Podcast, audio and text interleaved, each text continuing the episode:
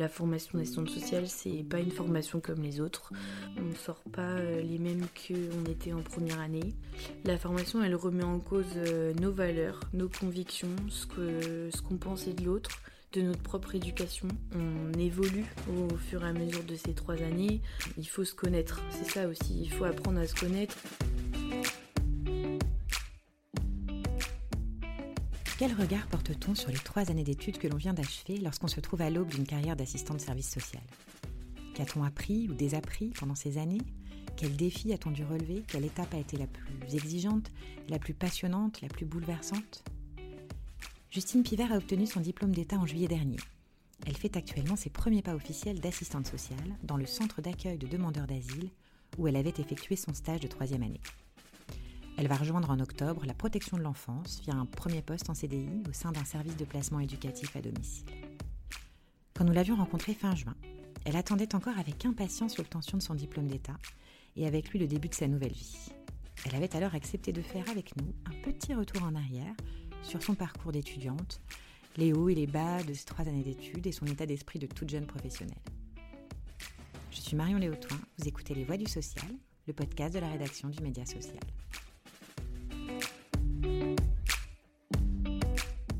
Je suis euh, Justine Pivert, je suis euh, dans la fin de mes études d'assistante de service social à la Croix-Rouge euh, compétence sur Chambre et les Tours.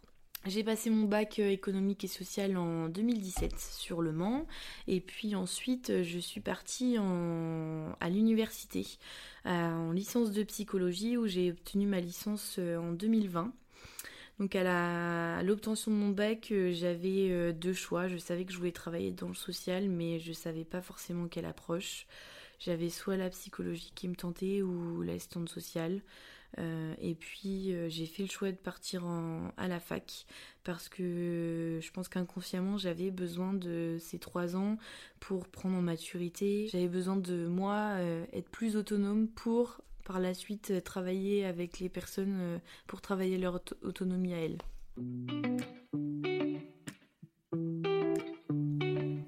La première année euh, de formation d'assistante sociale, elle reste très théorique, où on a beaucoup de cours et peu de temps de stage, seulement deux mois, en tout cas à l'école de la Croix-Rouge sur Tours.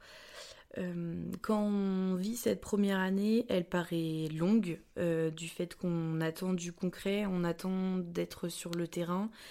Et finalement, c'est euh, le recul de ces trois ans qui nous permet de constater a pu acquérir euh, des connaissances, du savoir et des outils qui nous ont permis à la fois de pouvoir construire nos écrits, mais aussi de pouvoir s'appuyer sur ces connaissances, sur nos expériences de stage qu'on vit en deuxième et troisième année. Alors la deuxième année, je pense euh, que c'est l'une des années les plus compliquées parce que c'est les premiers pas vers l'autonomie qu'on soit en stage collectif ou individuel. C'est l'année où on peut se poser beaucoup de questions. C'est l'année où certains, enfin beaucoup de personnes euh, peuvent se demander est-ce que je continue, est-ce que j'arrête, est-ce que c'est un métier euh, dans lequel euh, je me projette? C'est la première année également où on réalise une expérience professionnelle qui dure 7 mois c'est une année où on se pose beaucoup de questions parce que c'est la première fois où on réalise un stage d'une telle durée, où on a le temps de s'intégrer dans l'équipe, de commencer ses premiers accompagnements en autonomie. La difficulté pour moi dans ce stage de deuxième année, ça a été euh, l'équipe euh, parce que j'ai appris beaucoup de choses mais euh, il y a eu un enfin l'équipe allait mal. Ce qui a été difficile pour moi euh, finalement c'est euh, le cadre mes tutrices qui étaient de bonnes assistantes de service social sur le terrain dans des pratiques avec lesquelles je pouvais m'identifier. Mais le cadre faisait que c'était pas sécurisant et du coup les professionnels n'étaient pas disponibles et donc pas disponible à accueillir en fait une stagiaire de deuxième année et moi c'est ce qui m'a manqué parce que quand je rencontrais des difficultés euh, dans mes accompagnements euh, je me sentais seule.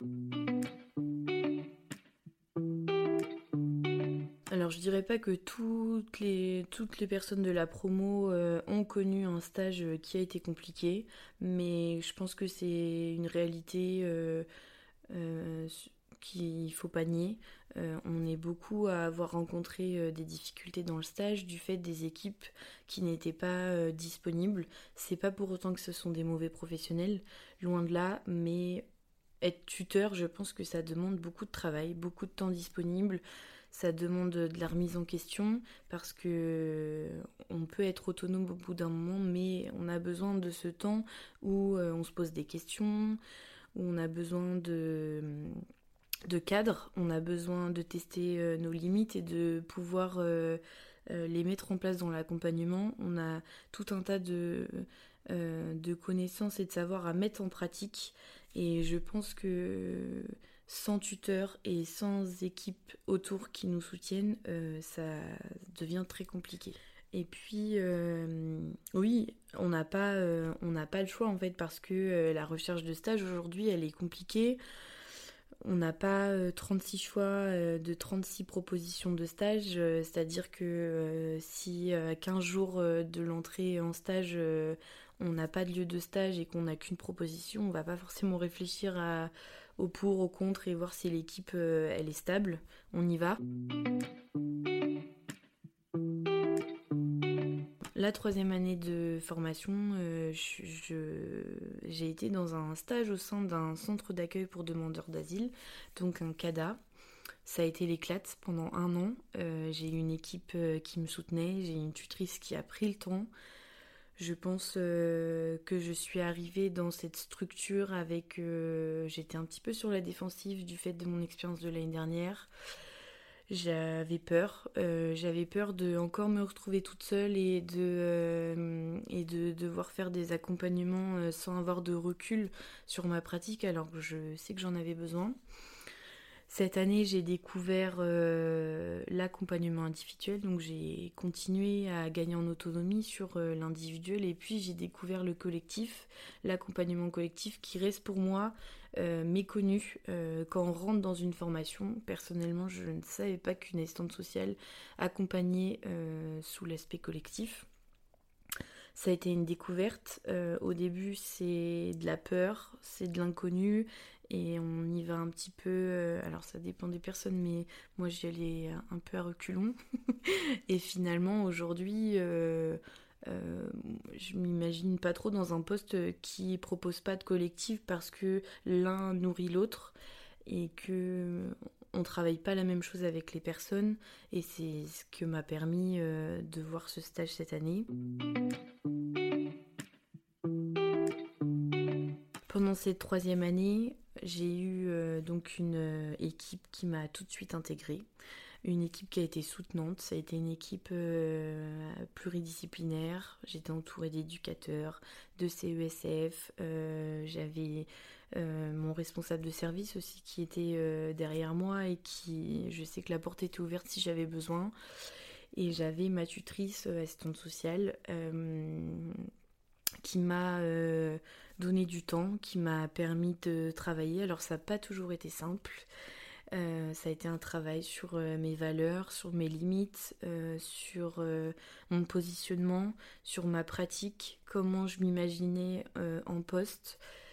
ça a été me confronter à des situations qui pour moi étaient difficiles et, où j'avais l'habitude de un peu de éviter. Voilà, je pense que dans une structure, enfin en formation, euh, en tant qu'assistante sociale, en tout cas étudiante, même si on n'est pas dans une structure qui nous fait rêver, avec des missions qui nous fait rêver et où on se projette plus tard, tant qu'on a une tutrice qui a du temps et une équipe qui est soutenante, je pense qu'on peut avancer.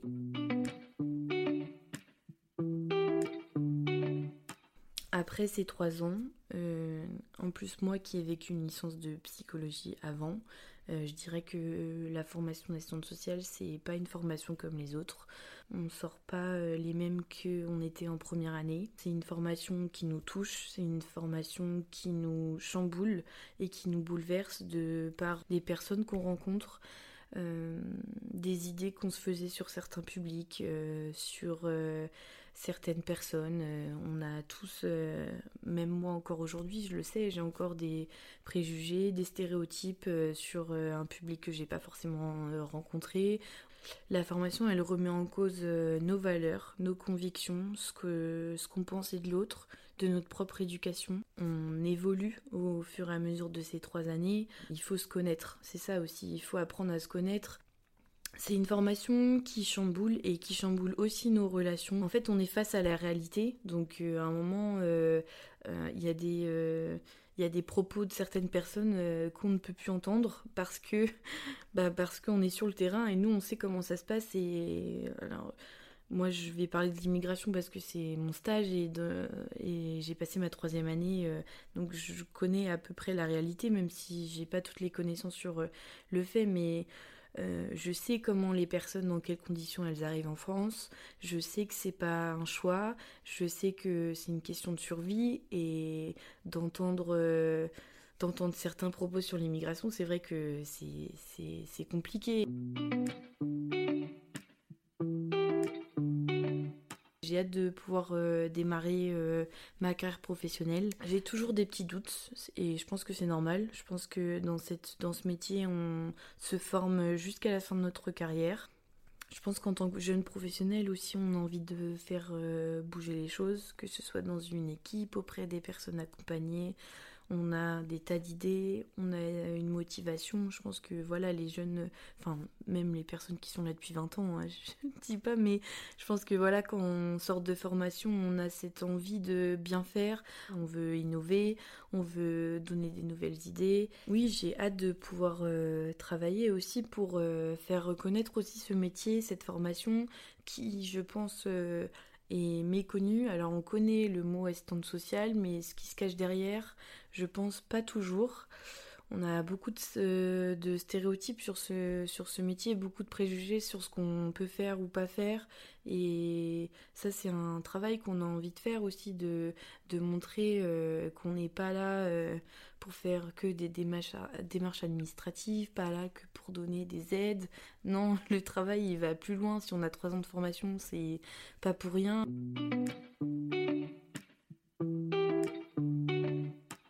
Vu au cours de notre formation, c'est un métier qui épuise facilement, on le sait, euh, mais nous, on n'est pas encore épuisé, on sort de formation et on est prêt à... Enfin, je pense on, on a envie de faire bouger les choses et de d'être au plus proche des personnes accompagnées, de toujours garder en tête que on a des valeurs, on a des convictions et malgré cet épuisement professionnel, euh, on, se doit d'être euh, toujours euh, droite et de faire la part des choses entre la réalité de terrain et puis les personnes qu'on accompagne qui sont bah, pour rien dans cet épuisement professionnel et dans les moyens qu'on nous donne.